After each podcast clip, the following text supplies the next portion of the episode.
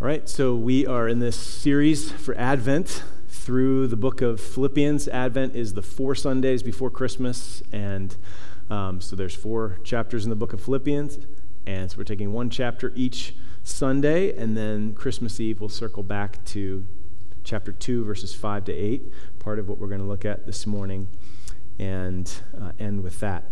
So, in the book of Philippians, chapter 4, you have this phrase, this command rejoice in the Lord always. And it's at the heart. Joy, rejoicing is at the heart of this book. And that could sound, like I mentioned last week, almost tone deaf in the midst of the difficulties of this year. But I actually think it's exactly what we need to hear. Advent, the coming of Christ, is all about good news of great joy. Joy to the world. The Lord has come. But that joy coming to the world is not, the, is not you know, Jesus, the gospel, him coming into a Thomas Kinkade picture. Do you know what those look like? It's like this idyllic scene, you know, some sentimental, warm, and fuzzy world. He was light coming into darkness. He was life coming to the dying. He was hope for the hopeless. He is forgiveness for the guilty, cleansing for the dirty and the defiled, healing for the broken, peace for the anxious and the fearful, so that we, his new people, can go and bring this good news of great joy to this broken, dark world. So, certainly, I imagine many of us have found it difficult to rejoice in the Lord in 2020, but that's not unique to this year. In fact, isn't it often the case that it's, it can be even harder to rejoice in the Lord in the midst of prosperity and easier circumstances? Because we're just content with how things are going and we're not even leaning in to the Lord. So, no matter what our circumstances, we desperately need the grace and perspective of this book. And Philippians is this small book. It is so powerful. It can make us the kind of Christians God wants us to be and it can make us the kind of Christians that the world needs to see. Okay? So the question is really are we open? Are you open? Personalize this. Okay? We're not just going through the motions here. Are you open to what God wants to do in your life this month in this book? Or, as I recently heard Ray Ortlund say, are we asking Jesus to just be the chaplain to our status quo?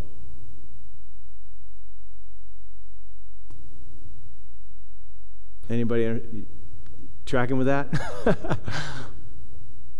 like, let's not allow that to be the case. So, one way that you can be open and ready for what God want, wants to do is to spend time in this book in the month of December. Read it through repeatedly, at least read it through four times, you know, once a week.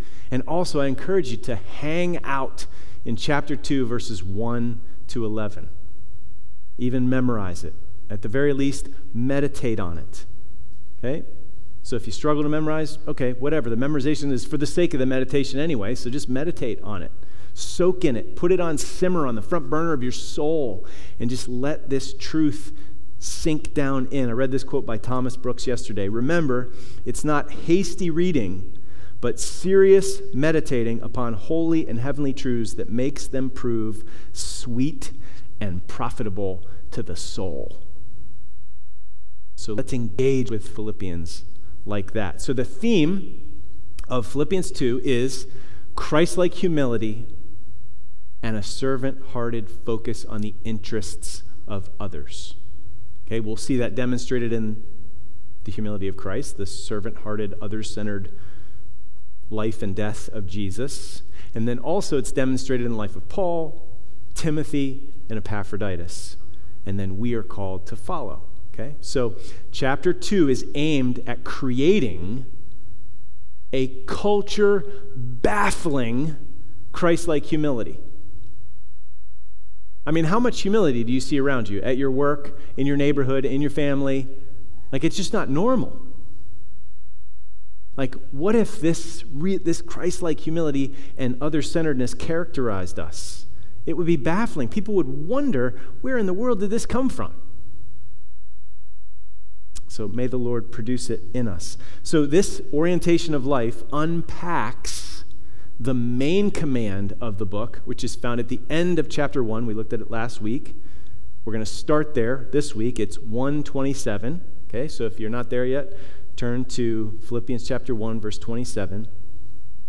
And there, Paul writes that they should let only, like, in other words, if you get one thing, this is the main thing, let your manner of life be worthy of the gospel of Christ.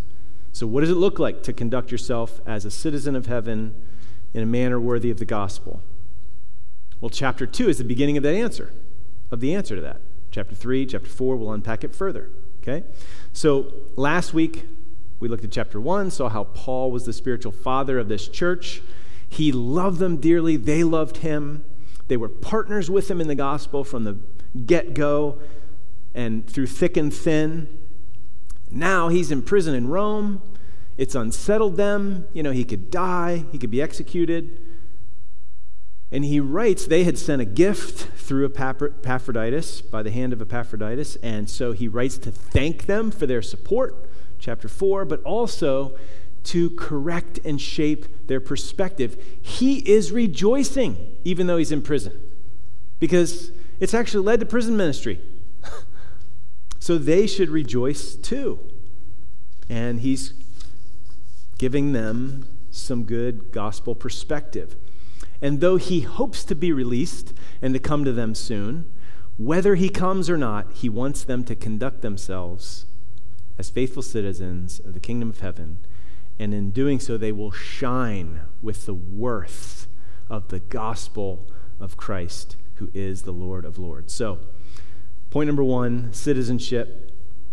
Look at chapter 1, verse 27. Only let your, your manner of life be worthy of the gospel of Christ, so that whether I come and see you or am absent, I may hear of you that you are standing firm in one spirit, with one mind, striving side by side for the faith of the gospel so that verb that's translated, let your manner of life, okay, it's actually the root of the verb where we get our word politics, okay? It's politeuomai. You can hear it in there, right? And usually in the first century, that word referred to the life or the citizenship of a freeman in a free Roman colony or a polites was a citizen. Okay, so, so connotations of citizenship, especially in the context of Roman colony, are in, you know, tied with this word. So when Paul uses that word, he's talking about live as a citizen, and he means of heaven. So Philippians were really familiar with civic duty to Caesar, right? He's Caesar's Lord. And people in Philippi were proud to be a distinguished Roman colony. So it was particularly poignant that Paul is calling them to civic duty to the Lord of Lords. Caesar's not Lord, Jesus is Lord. And their citizenship and ours is not ultimately in the United States or in Philippi, Rome but in heaven. They were to be, and we are to be, patriots of heaven. So look at chapter 1, verse 1, just to see this. Um, it's a little bit subtle, but as you go through the book, you realize that Paul meant it from the beginning. Chapter 1, verse 1 says, To the saints in Christ Jesus at Philippi. So, yes, they resided in Philippi, and Philippi swore fealty to Caesar, but their ultimate address was in Christ, in his realm, under his lordship and sovereignty. So, citizenship of a particular country is first an identity. It's who you are by birth or by immigration and naturalization. It comes with rights and privileges, right? It also comes with responsibilities. We call those civic duties.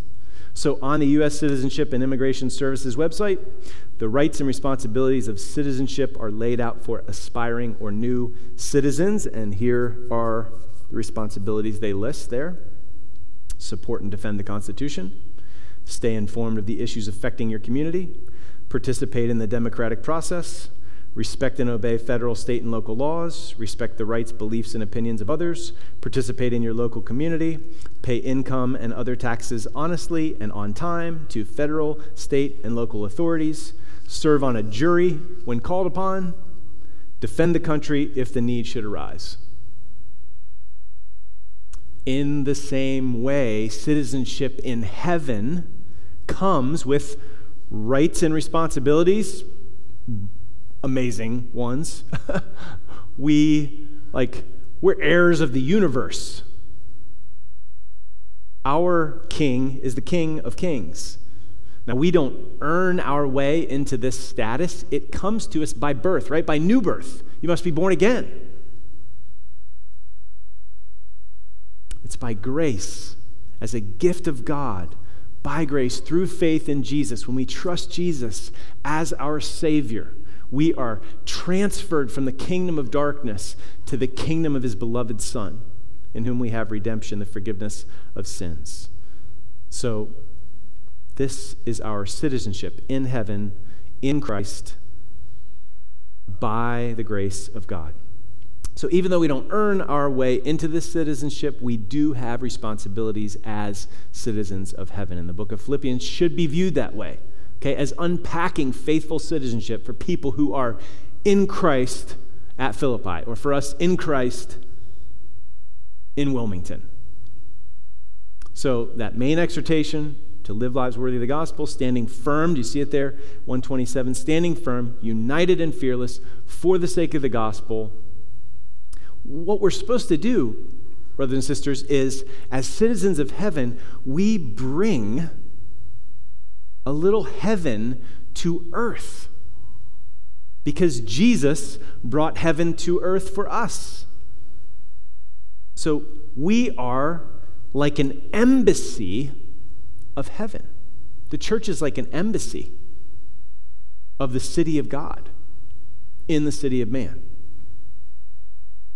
So we're called to our civic duty as citizens of the city of God. What does that civic duty look like? What does it look like to conduct ourselves in a like faithful citizens of heaven on earth? Well, that's what chapter 2 is going to unpack. And before we dive in, just one little illustration here to get the juices flowing. So in 1924 Olympic, the 1924 Olympics, Eric Liddell, probably heard of him, right? When I run, I feel this pleasure. That, that whole thing, Chariots Fire. He was a Scottish track star, and he was the favorite to win the 100 meter dash. So this would have been Scotland's first gold medal, and the country had high hopes for him to, to win it. Okay, so as it turned out, Liddell never ran that 100 meter dash. When he found out that the heats for the 100 meter were on a Sunday, he refused to run because he believed it violated his commitment to keep the Sabbath. So it shocked the world. Scotland couldn't believe it. Many appealed to him, but he was immovable. Okay? So, regardless of what you think of whether or not he was free in Christ to run that race, okay, I actually believe he could have run, but that's beside the point. You have to admire his uncompromising commitment to his principles, right? His daughter Patricia later said, The gold for the 400 meters, because he did win gold for the 400 meters, was lovely, but not the most important thing. I truly believe that had he run on Sunday and sold out his principles, he would not have won. He would not have had the fire. He was running for God. So, in Chariots of Fire, the movie about Liddell, which takes some liberty, um, there's a scene where the Olympic Committee tries to persuade him to change his mind, and he just doesn't budge. And afterwards, two members of the committee have the following conversation. It's up there. So the Duke of Sutherland says, The lad, as you call him, is a true man of principles and a true athlete. His speed is a mere extension of his life, its force. We sought to sever his running from himself. And then Lord Birkenhead responds, For his country's sake, yes. Duke of Sutherland says, No sake is worth that, least of all a guilty national pride. So, in other words, Liddell didn't run the 100 meter for his country's sake because he believed it violated his civic duty to his true country. He didn't run for his country's sake because he wasn't running for his country's sake. You see? So, citizenship in heaven trumps our citizenship on earth, and it shapes how we live in the city of man. So let's look now at our kingdom of heaven civic duty as it's unpacked in chapter 2. Point number 2 civic duty. So, this comes on the heels of that big command conduct yourselves in a manner worthy of the gospel. So, if there is any encouragement in Christ, any comfort from love, any participation in the Spirit, any affection and sympathy, if there are these things, then what? How would you finish that sentence? I mean, unfortunately, the way we live often doesn't follow from who we are and what we have. It's really easy to lose sight of grace, what we have in Christ. It's like Psalm 23. You know, the Lord is my shepherd. I shall not want. I shall not be in want. He's going to take care of me. But how do we often live? The Lord is my shepherd. The grass is always greener on the other side of the fence. The Lord is my shepherd. I never seem to catch a break. The Lord is my shepherd. Complaint, bitterness, irritability, anxiety are my default. So, if that's what happens, it's because we've lost sight of the grace that's ours of whose we are, of who we are. And so we need to fixate on the good shepherding grace and promises of our Lord. And then slowly we find our attitude changing. Sometimes it happens quickly, sometimes slowly. So back to Philippians 2. If the gospel is true, then what follows? If there is any encouragement in Christ, is there any encouragement in Christ? If there's no encouragement in Christ, if there isn't a gospel, then selfish ambition, judgmentalism, irritability, impatience, hate, unforgiveness, lack of compassion, all those things are understandable. But if there is encouragement in Christ, doesn't that change everything? And can't that change us? Like the opposite of encouragement is what? There's probably a few different ways we could answer that, but losing heart. To encourage is to give, to hearten someone, to give them heart. So, is there anything for believers? Like, do we have any resources if we find ourselves losing heart? Eh, I don't know, yes or no question? yes! Like, come to me, all who are weary and heavy laden, and I will give you rest. Take my yoke on you and learn from me. I'm gentle and humble in heart. You will find rest for your souls. My yoke is easy, my burden is light. That's encouraging. A bruised reed he will not break, and a smoldering wick he will not snuff out. That's the heart of our Savior. That's what Jesus is like. Isn't that encouraging that he's going to handle us that way? He gives grace to the humble, he'll never leave or forsake us. These are all promises that are ours if we're in Christ. So, is there any encouragement in Christ? Yeah. If there's any comfort from God's love, now it says comfort from love, seems as if these are all vertical, okay, but they also have horizontal effects as well in the body of Christ. I think primarily vertical, maybe secondarily horizontal. So, the opposite of comfort, what is it? Like affliction and turmoil. So, when you, when I am experiencing affliction and turmoil, is there any comfort that we can find in God? How about 2 Corinthians 1 3? Blessed be the God and Father of our Lord Jesus Christ, the Father of mercies and the God of all comfort, who comforts us in all our affliction, so that we may be able to comfort those who are in any affliction with the comfort with which we ourselves are comforted by God. So, is there any comfort from God's love in Christ, poured into our hearts, experienced in our lives by the work of the Holy Spirit? Yes. Is there any participation in the Spirit? That's kind of maybe participation. That's the koinonia word. Do you have fellowship with God by the Spirit? Um, partnership, the same word used in chapter one, partnership in the gospel. It means, you know, when two parties go all in for a common vision. So, partnership with the Spirit, initiated by God, by the Spirit, enables our partnership in the gospel with others, our fellowship with God and our partnership with others. So, the, the Spirit goes all in with us so that we can go all in with others and live out that main command of 127. So, is there any fellowship in the Spirit? Oh, yes. We need to not lose sight of it, we need to soak in it. Is there any affection and sympathy? Do you remember reading that word affection last week?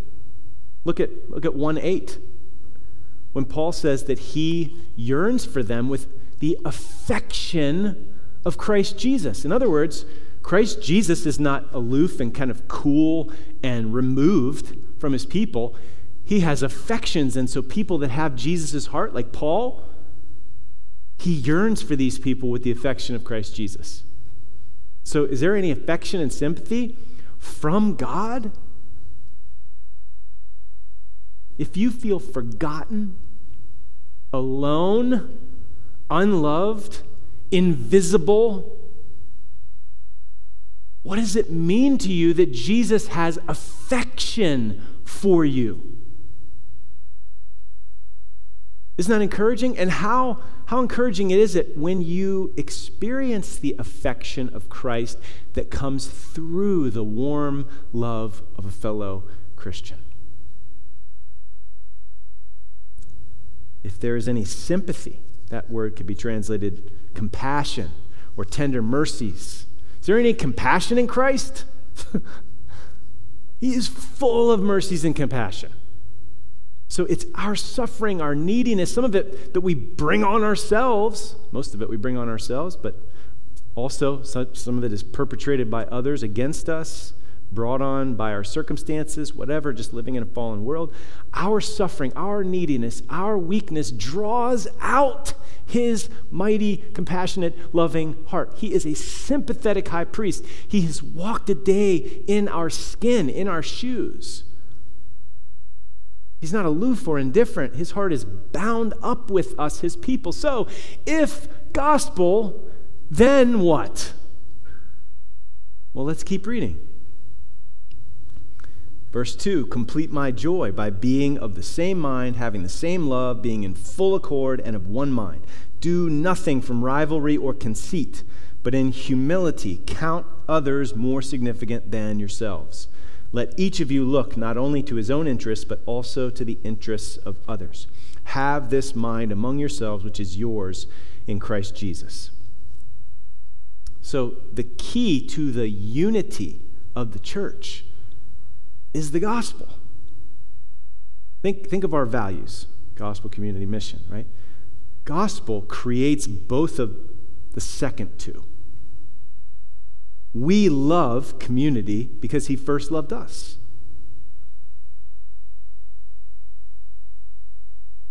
So, what Jesus has done for us in the gospel leads to how we treat one another.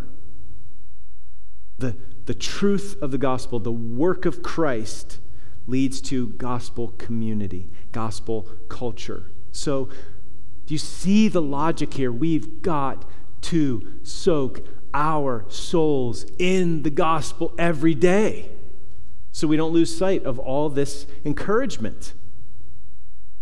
Verse 1 is the key to everything, actually. I mean, verses 5 and 8, 5 to 11 are kind of the key as well because they create the encouragement in chapter in verse 1 okay? So look at verse 2 be of the same mind of one mind and then look at verse 5 look at the bookends. So be of the same mind be of one mind and then have this mind among yourself which is the mind of christ Okay? So, unity when we have a Christ like mentality that comes from the gospel. And then look in between those bookends, and what do we see in verses 3 and 4? Not rivalry, not selfish ambition, not conceit, okay? No pride, no selfishness. But in humility, count others more significant than yourselves. Look to the interests of others. Okay, so humility and other centeredness, this is the civic duties of citizens of heaven. So in Mere Christianity, C.S. Lewis says something insightful about humility at the end of his chapter called The Great Sin. And by that, he means pride. Here's what he said. Maybe you've heard this before or read it. Do not imagine that if you meet a really humble man, he will be what most people call humble nowadays. He will not be a sort of greasy, smarmy person. Got to use that language this week somewhere. It's a great couple of words. He will not be a sort of greasy, smarmy person who's always telling you that, of course, he's nobody probably all you will think about him is that he seemed a cheerful, intelligent chap who took a real interest in what you said to him. If you do dislike him, it will be because you feel a little envious of anyone who seems to enjoy life so easily. He will not be thinking about humility, he will not be thinking about himself at all. So maybe you've heard it stated this way humility is not thinking less of ourselves, it's thinking of ourselves less. Because we're focused on Jesus and others. And that's freedom. To live is Christ, and to die is gain. From chapter 1. So, a few humility quotes that I think are helpful. Richard Baxter, the very design of the gospel is to abase us bring us low. And the work of grace is begun and carried on in humiliation. Humility is not a mere ornament of a Christian, but an essential part of the new creature. It is a contradiction in terms to be a Christian and not humble. Now, what do we have to boast about except in the cross? John Flavel. They that know God will be humble and they that know themselves cannot be proud. Or a more modern example, Stuart Scott says just as pride is the root of every evil, humility is the root of every virtue. So, pride, brothers and sisters, is not fitting for a citizen of heaven. 1 Corinthians 4 7. What do you have that you did not receive? If then you received it, why do you boast as if you did not receive it? Everything we have is from God. So, do nothing from rivalry or conceit, but count others more significant than yourselves. That is our civic duty as a citizen of heaven. Humility, humility, humility is how we let our lives, our manner of life, be worthy of the gospel of Christ. Any of you ever heard of B.B. Warfield? I see that hand. Two, a few.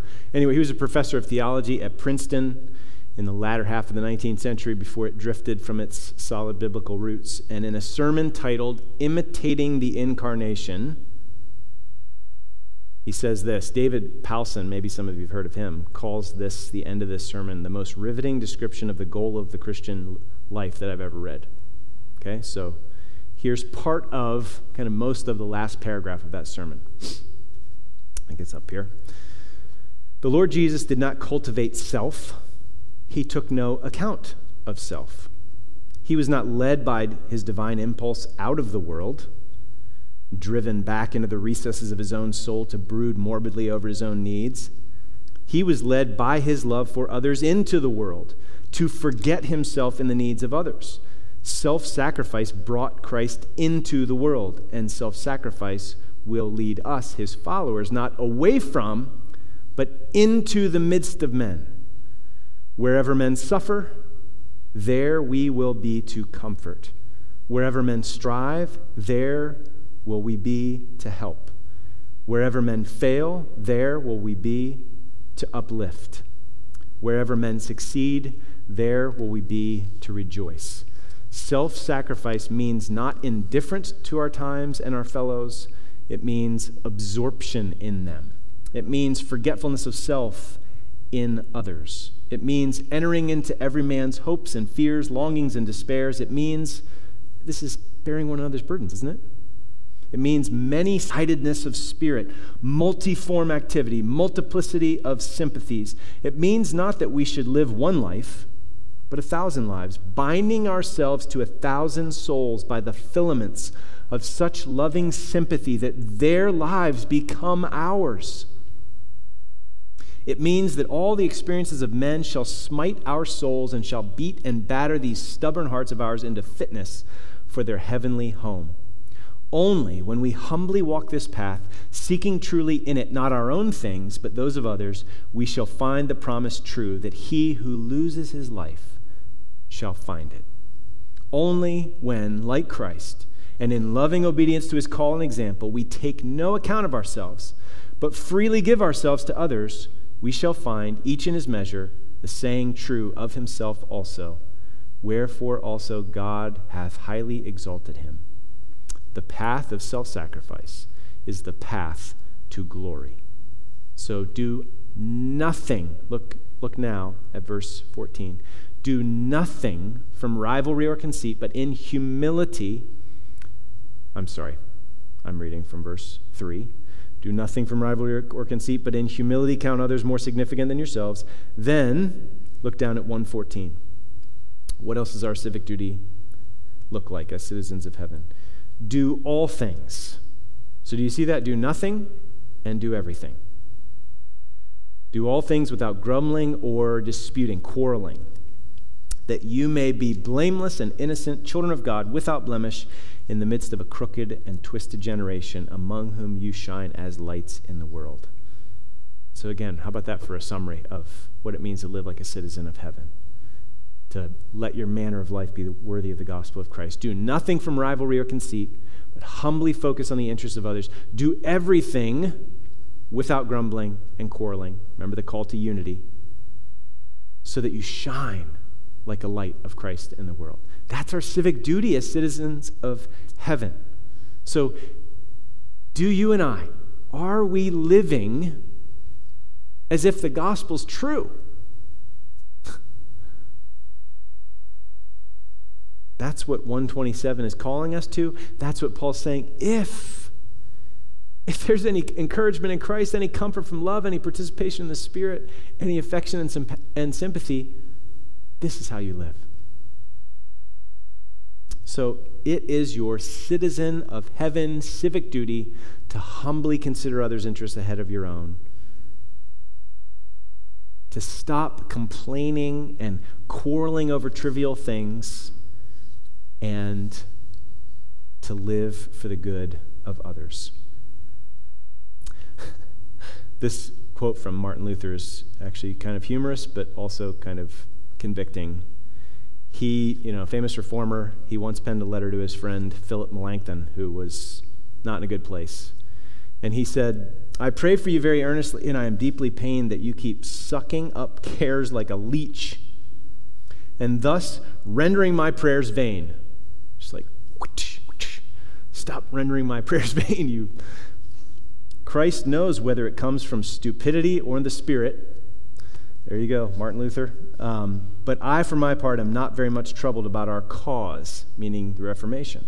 Indeed, I am more hopeful than I expected to be. God, who is able to raise the dead, is also able to uphold his cause when it is falling, or to raise it up again when it has fallen, or to move it forward when it is standing. If we are not worthy instruments to accomplish that purpose, he will find others. If we are not strengthened by his promises, where in all the world are people to whom these promises apply? But more of this another time. After all, my writing this is like pouring water into the sea. so sometimes that's where we're at, right? But not always. So may that not be the case, or if that's where we are, that's not how we have to leave this morning. So the question is where in the world is the power to live like this? Pretty sobering, you know, this, these civic duties. Well, point number three example isn't enough. And let's look at Jesus here, starting in verse 5. Have this mind among yourselves, which is yours in Christ Jesus, who, though he was in the form of God, equal with God, he did not count equality with God a thing to be grasped, held on to, ultimately used to his own advantage but made himself nothing, taking the form of a servant. Being born in the likeness of men, being found in human form, he humbled himself by being obedient to the point of death, even death on a cross. So Jesus, look at verse 6. He did not count equality with God a thing to be used to his own advantage. Was he equal with God? Yes but he didn't exploit that for his own purposes. So his counting is the key to our counting others more significant than ourselves. So Jesus doesn't say, Hey, I'm the perfect citizen of heaven, follow me. He says, You know what? You were a subversive threat to society. You're in trouble with the divine law and a threat to yourself and to your fellow citizens. And I didn't count my rights and privileges as paramount. I counted your needs as paramount. Jesus doesn't just say, Oh, you're fine. I love you just the way you are. You just need a good example to follow. Jesus doesn't say, just follow me. That's all you need is a good example. Why would the Jews and the Romans crucify Mr. Rogers?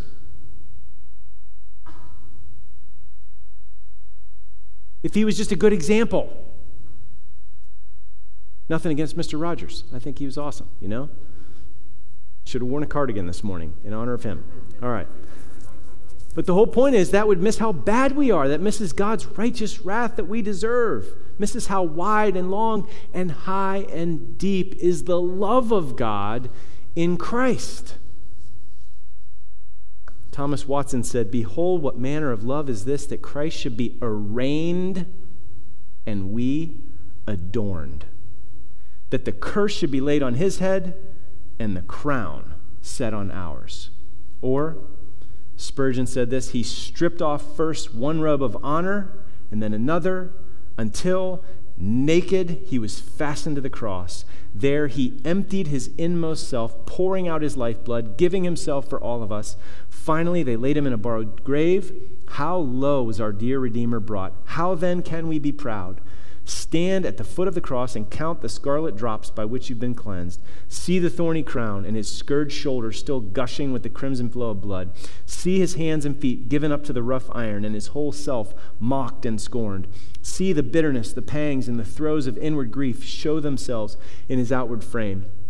Hear the chilling shriek, My God, my God, why hast thou forsaken me? You were so lost that nothing could save you but the sacrifice of God's only begotten Son. As Jesus stooped for you, bow in humility at his feet. A realization of Christ's amazing love has a greater tendency to humble us than even a consciousness of our own guilt. Pride cannot live beneath the cross. Let us sit there and learn our lesson, then let us rise and carry it into practice. So, the humility of Christ, the humiliation of Christ, the willing humiliation of Christ in our place for our sins is what creates humble Christians, who, what enables Christians to humbly count others more significant than themselves. Do you see the logic? If there's any encouragement in Christ, then you can give encouragement to others. So we need a whole lot more than an example. We need a Savior. And praise God, we have one. But examples are also essential, aren't they? Faithful Christian citizenry is not only taught, but caught by example. So, last point, and this is going to be fairly quick examples are essential, and we'll see three of them in addition to Jesus Paul, Timothy, and Epaphroditus. So, look at chapter 2, verse 17 and 18. And we'll see Paul's example. He says, Even if I am to be poured out as a drink offering upon the sacrificial offering of your faith, I'm glad and, and rejoice with you all. Likewise, you also should be glad and rejoice with me. What's Paul saying? Well, if I cook up a nice steak on the grill or pan seared on the stove, and I use some wine or Worcestershire or whatever, how important is that liquid? It's important, but it's all for the sake of the meat. The really important thing is the meat. So Paul is saying, I'm fine to just like sizzle, some steam coming off the stove, just burn out, burn up for your sake. Wasn't that the heart of Paul? Acts 20 24. But I do not account my life of any value, nor as precious to myself. How about that for living your life in a manner worthy of the gospel. Like, oh, the worth of the gospel. If people talk this way, if we talk this way, if we live this way, I do not account my life of any value, nor as precious to myself, if only I may finish my course and the ministry that I received from the Lord Jesus to testify to the gospel of the grace of God. That's how a citizen of heaven talks, one who lives in a manner worthy of the gospel of Christ. I'm happy to waste my life for Jesus if it is a blessing to you and implied is follow me. So he's already shared that perspective in chapter 1 to live as Christ, to die as gain. If I'm going to remain on in the flesh, it means fruitful, fruitful labor for me. But not just Paul, we also have the example of Timothy. Look down at chapter 2, verse 19. I hope in the Lord Jesus to send Timothy to you soon, so that I too may be cheered by news of you. his heart is so bound up in these people, he just can't wait to hear how they're doing. For I have no one like him who will be genuinely concerned for your welfare. They all seek their own interests, not those of Jesus Christ. But you know Timothy's proven worth, how as a son with a father he has served with me in the gospel. Isn't that an example? It was an example to the Philippians. He's an example to us. He was genuinely, not putting up a front, genuinely concerned for the welfare of the Philippians. He, he didn't seek his own interests, he sought the interests of Jesus Christ, which are the interests of others. And then Epaphroditus in verses 25 to 30. I've thought it necessary to send to you Epaphroditus, my brother and fellow worker and fellow soldier, and your messenger and minister to my need Okay? Epaphroditus brought the gift from Philippi to Rome that they wanted to get to Paul. For he's been longing for you all and has been distressed because he was so sick. Is that what it says? He's distressed because you heard that he was ill. He's actually more concerned about how his illness bothered them than how it bothered him. Indeed, he was ill, near to death, but God had mercy on him, and not only on him, but also on me, lest I should have sorrow upon sorrow. So we can't go into this, but just so you know, rejoice in the Lord always is not incompatible with sorrow upon sorrow. Sorrowful, yet always rejoicing. Okay?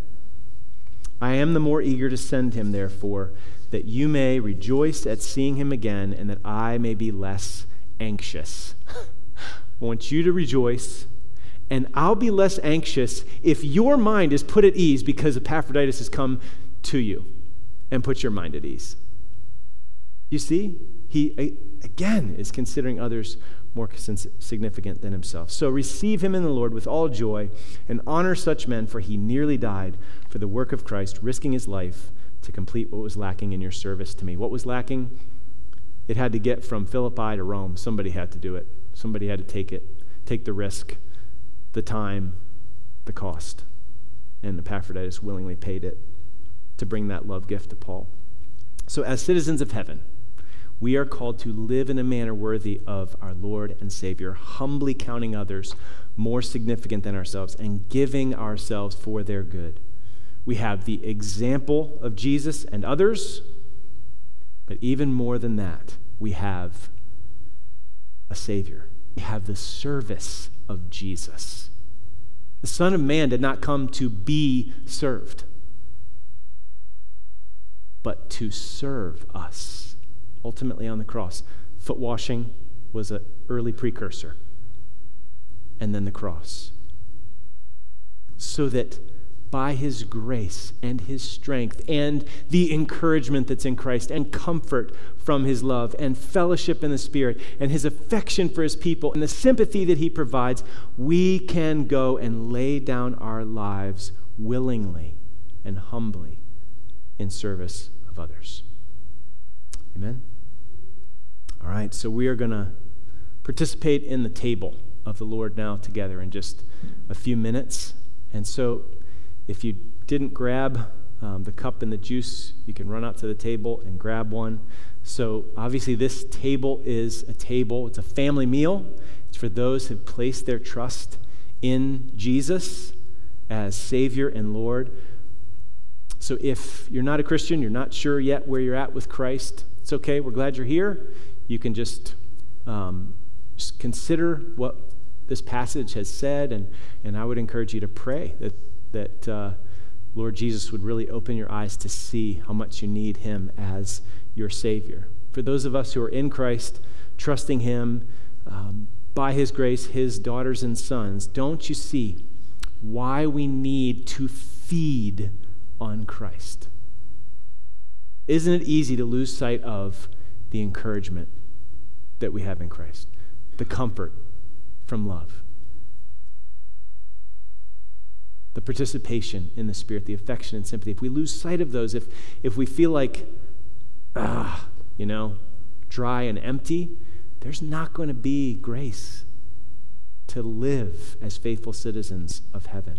So, isn't it kind of God to give us His word and to give us three dimensional, tangible, edible reminder, this symbol, this sweet meal, Jesus' body and blood given for us that we might feed on him, not just words on a page, not just information in our heads, but we need that grace to sink down into our souls and strengthen us so that we can serve gladly in the strength that he supplies. So let's pray, and um, I think Beryl's going to play quietly for a little bit as we reflect and just prepare our hearts and uh, so we want to eat, participate in this table in a worthy manner, uh, repenting of any sin. If we need to get anything right with any other brother or sister, um, you can just go do that. That's totally fine. Um, so important. And then we'll participate together. So, oh God, we thank you. We thank you for all of the grace and mercy and kindness that is ours because of Jesus. There's so much encouragement in Christ, so much comfort from love. The participation in the Spirit, the fellowship in the Spirit is so sweet that we have access to that, that He dwells within us and we are united to you. You have affection for your people and sympathy. Lord, please make that real and sweet. May we feed on that and be nourished today so that in your strength, the strength of your grace, we would go and live faithfully as citizens hev- of heaven in the midst of our spheres of influence. We ask it in Jesus' name. Amen.